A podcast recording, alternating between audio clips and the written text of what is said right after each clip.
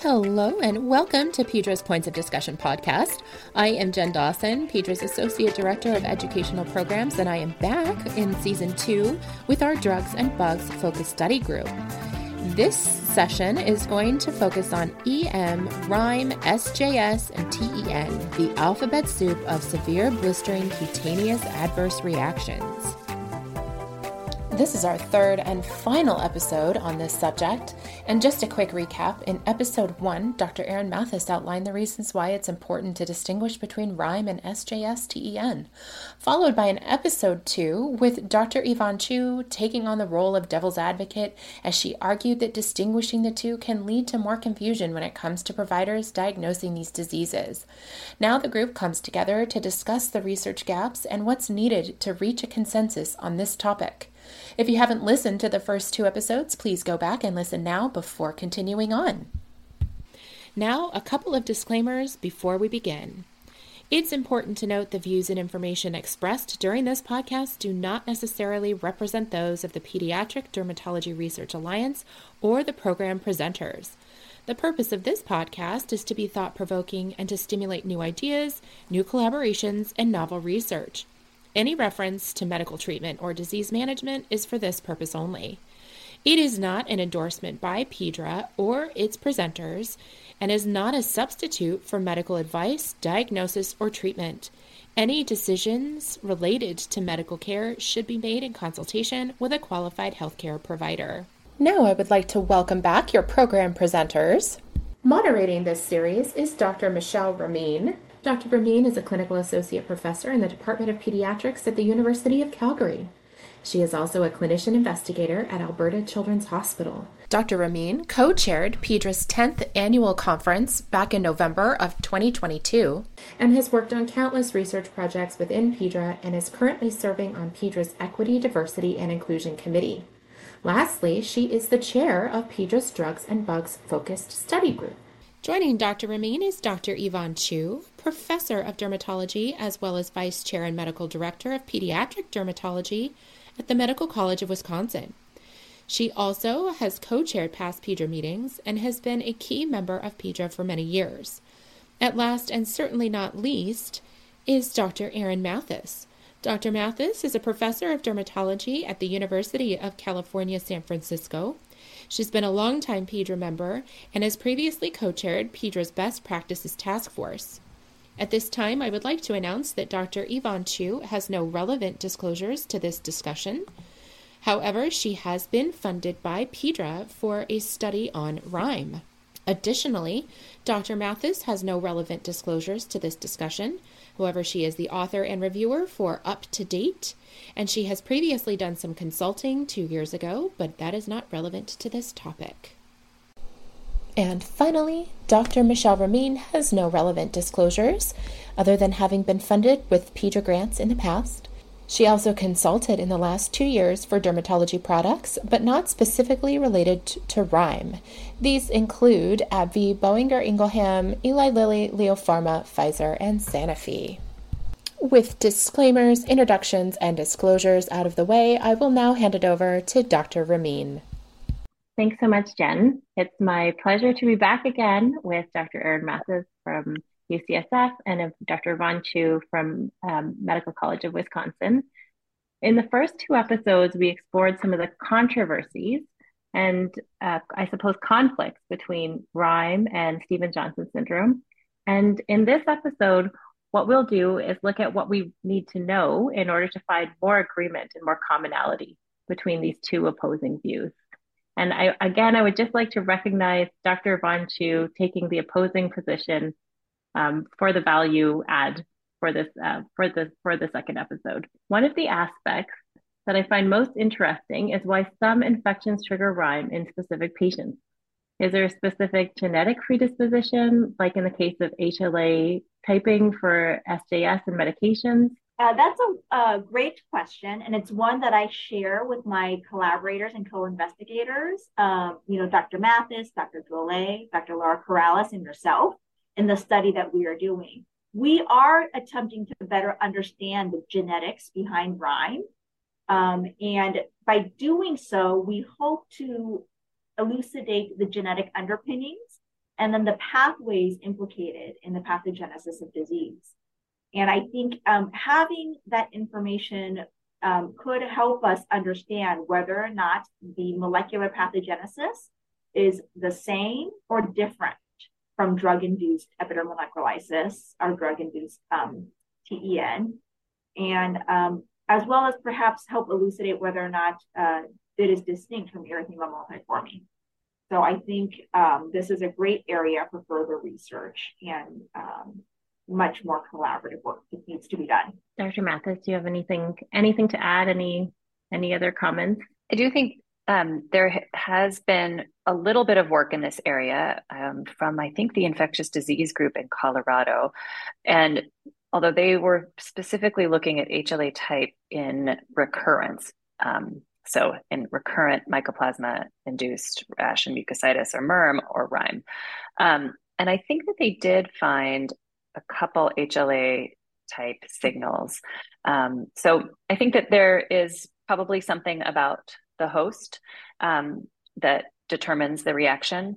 I think it's also possible that there's something about the pathogen.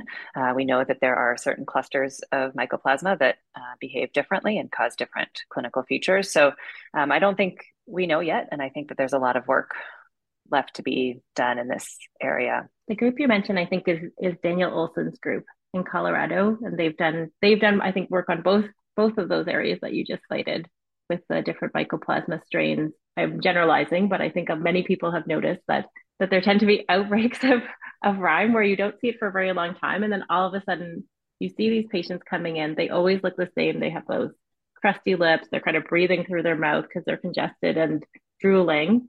And you think like there's got to be something going on. And so that was one of the things I think they noticed in Colorado, and that was where they found that there was like specific genotype of mycoplasma pneumonia that was more likely to trigger RIME during their outbreak. And then they found the HLA types, the B, HLA B27, I think in 51 were more common. But I have checked those in all the recurrent patients that I have seen, which again is like not a huge number of patients.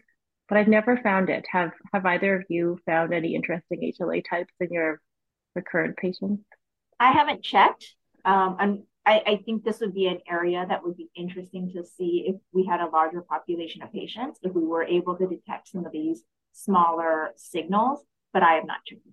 Neither have I. I would say, though, um, Dr. Mathes brings up a great point with the fact that um, there has been data linked to HLA types and cases of recurrent RIME, because I think it may be um, supportive of this idea that perhaps there is a similar pathogenesis in some ways, right, compared to drug induced epidermal necrolysis that you have to have a susceptible host who has specific HLA types along with a specific trigger, which is usually, you know, a drug that has a, you know, specific aromatic structure. And then the combination of the two triggers the clinical phenotype. I, I think that there may be some similarities that we, we will tease out as we go along. I do think that the best way to study these diseases is to have distinct nomenclature, at least for now until we know whether or not um, these are distinct disorders or whether or not they are the same disorder. And it may be that as we do further research, we figure out that these are all the same disorders and we decide to lump them back together again. But I think the difficulty in doing research in this field currently is that you can t- pick up any case report, read the clinical description, and one set of authors will call it RIME, another set of authors will call it SJS, and a third set of authors will call it EM major. And that then makes any synthesis of published data and any ability to um, cogently summarize the literature to be extremely, extremely challenging um, because there has not been good consensus in the dermatologic and medical community about what words to use to name and describe these disorders. So in a way, it's you're really we're really hoping, I guess, to influence prospectively how the data is reported and how data is collected, so that we can provide better, I guess, better data in, better data out at the end, better analysis out at the end. Um, just as you were just talking about the medications and HLA types, like I, a thought occurred to me, which is, is there when you mentioned talking treating these patients with etanercept, does it matter for you, Dr. Chiu, what the trigger is? So, for example, would you be more likely to use a etanercept in a patient who has a mycoplasma triggered RIME?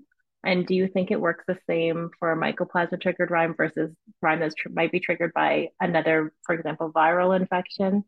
Um, and is there, do you think there could potentially be differences between the two? I realize I'm asking you a question where there's probably not enough literature to back up a response, but I'm just curious about your thoughts. I cannot say that I have a high enough um, N of ex- personal experience with using etanercept amongst different triggers of RIME um, to know whether or not there might be differences in response. My suspicion is perhaps not, because I think if etanercept is working for SJS that's triggered by drugs, that it may not be nuanced enough um, to respond different. Different types of RIME may not be nuanced enough to respond differentially to etanercept. I'd be really interested in what Dr. Mathes uh, thinks about that. I don't know the answer. I think that etanercept can work for pretty much any trigger. Um, I know that cyclosporin has been reported for multiple different triggers with the same cutaneous morphology, and I would imagine that etanercept would be similar. Um, my preference is always to, if I have a documented infection, make sure that that infection is being addressed also. Can you clarify, Dr. Mathes, if your patient has a viral infection? So let's say something like rhinovirus, where there is no effective antiviral therapy, do you still give immunosuppression or do you hold off until their infection has improved or cleared? I don't know that I have a know that I have an answer. I think I don't know. I would rely on probably my infectious disease and ICU colleagues at that moment and have a conversation with all of the different members on the team to mm-hmm. Decide what the best thing to do was.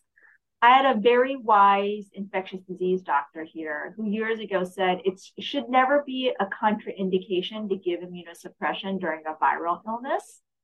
Um, not never, I, I, should say never, uh, but that, you know, for many of these reactions, um, it's the reaction that's more dangerous and not the infection.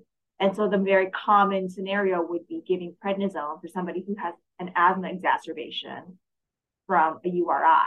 That the URI won't kill the patient, but the asthma will. Um, and so I I sometimes think of that when I am debating whether or not I want to pull the trigger on immunosuppression. If I think it's just a viral, no, I don't want to say just a viral trigger, but if I think it's viral and there's not a true bacterial cause somewhere. I guess in most cases, um, when you when you do identify whether you identify virus or you don't, where you have an unknown trigger, there may not be a more specific treatment, and so mm-hmm. managing the reaction, like you're saying, is probably probably the most critical part. And and just to to highlight it, something that you had mentioned earlier about treatment, that the timing of the treatment, I think that is something that both of you talked about, making sure that the treatment is initiated really early.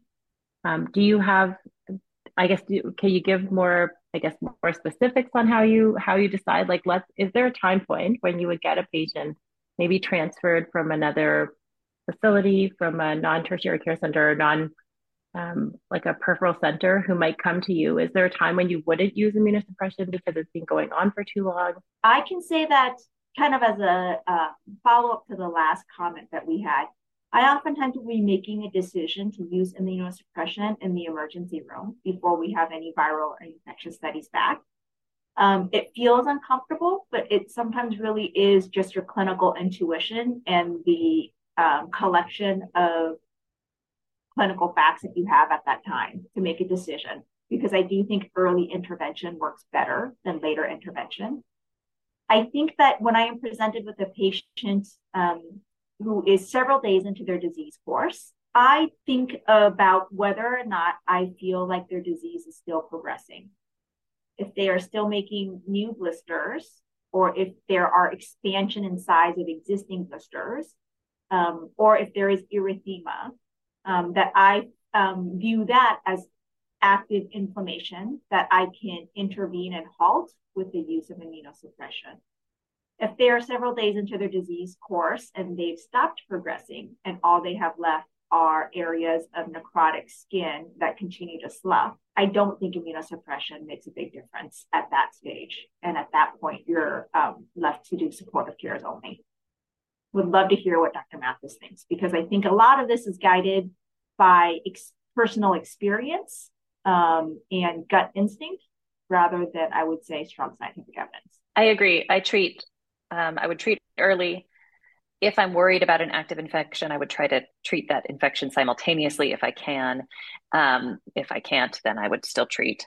Um, and then I, the, all of the things that you mentioned are what I look for as well. So erythema around the cutaneous lesions, progression, extension of blistering or denudation.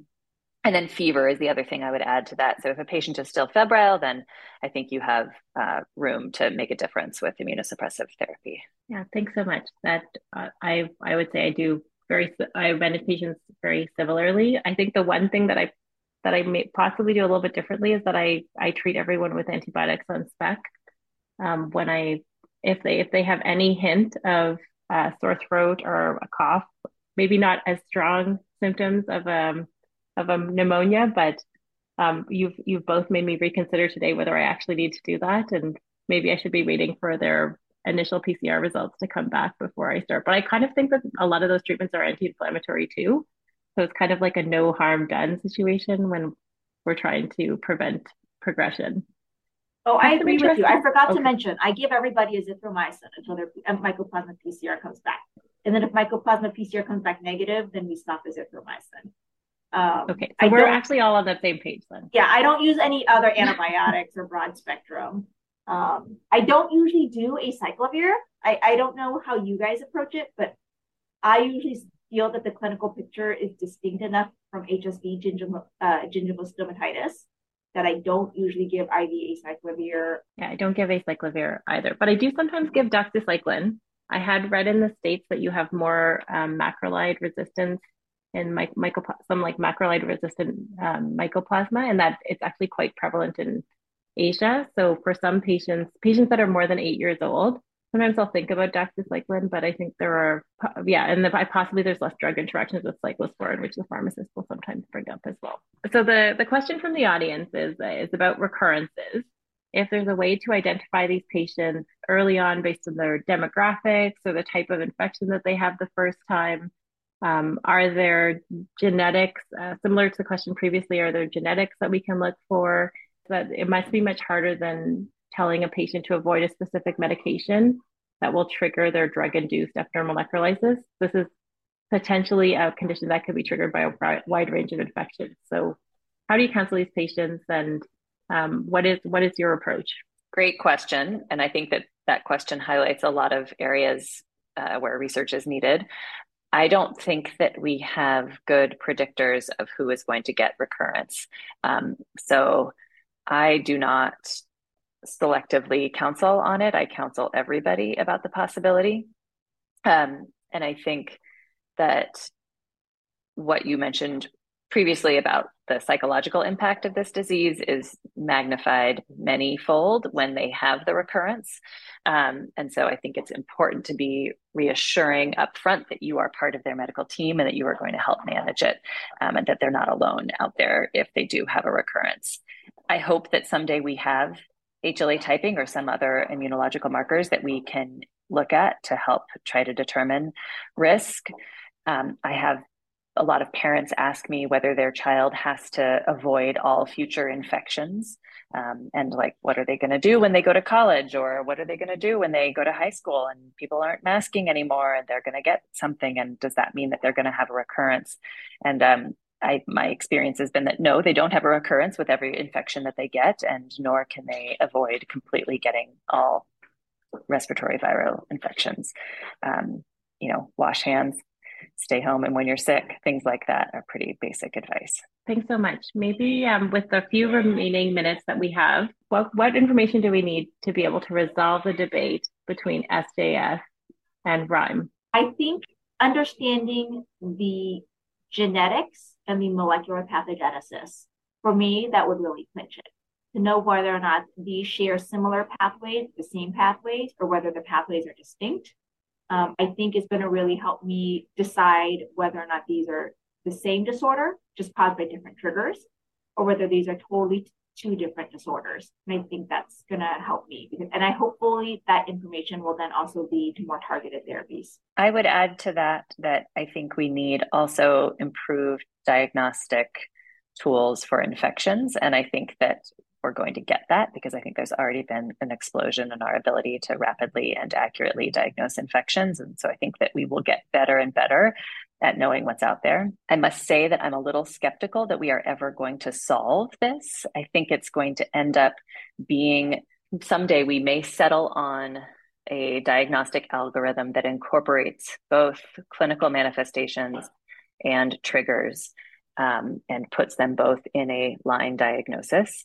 But I don't know that we are ever going to get to a place where the clinical manifestations are correlated one to one with the trigger, um, because I, that's just not how the body works, I don't think. Um, but and it's similar to how we have progressed with a genetic with our genetic diseases, where we know that a different a, one gene can cause a different um, phenotype in multiple different people. Thank you so much for sharing your solutions and your compromises um, over over these three episodes. It really has been, uh, I guess, I it has been eye opening for me to really dive into the discussion like this and uh, to to deeply debate on these issues that I think sometimes now we take for granted where we where we assume that there's a certain level of agreement and where um, but i think it can be i think it can be in some ways it can set us back the fact that we don't we don't look at the other perspective. And i think i hope that this will make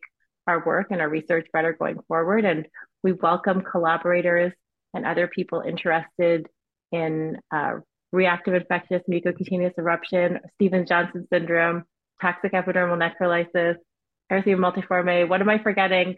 Join us, work with us on the, the research for the recurrent RIME project that we are have established, or to join the drugs and bugs study group, where we can help to develop new research ideas to have better information and better data to uh, drive our research forward. And I was also going to mention, like Dr. Ramien said, if you're interested in this, um, please join us in doing a collaborative research for PEDRA. But we also have an active study where we are trying to clinically phenotype and genotype patients with RIME. So if you have any patients with RIME, whether it is recurrent or single episode, uh, please remember that we have an active PEDRA study that is recruiting and um, contact either of us or any of us for more information. But thank you again both so much for your time.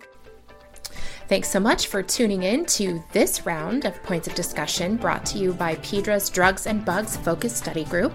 This has been EM, RIME, SJS, TEN, the alphabet soup of blistering, severe cutaneous adverse reactions. A very special thank you to Dr. Michele Ramien for moderating, and a special thank you to Dr. Mathes and Dr. Chiu for eloquently stating their cases. If you're interested in learning more about the projects within the Drugs and Bugs Focus Study Group, or would like to enroll patients patients in the latest RIME study, or if you're interested in being a studio audience member for one of our podcast recordings, please email us at info at pedraresearch.org. Support for this podcast comes from OrthoDermatologics and Incyte Pharmaceutical Company. This is an independent medical education program. PEDRA is solely responsible for all program content and the selection of all presenters, authors, moderators, and faculty. Make sure you're following us on Facebook, Twitter, and Instagram at PEDRA Research so you don't miss any update. And be sure to rate and review our podcast to let us know how we're doing. Thanks so much for listening.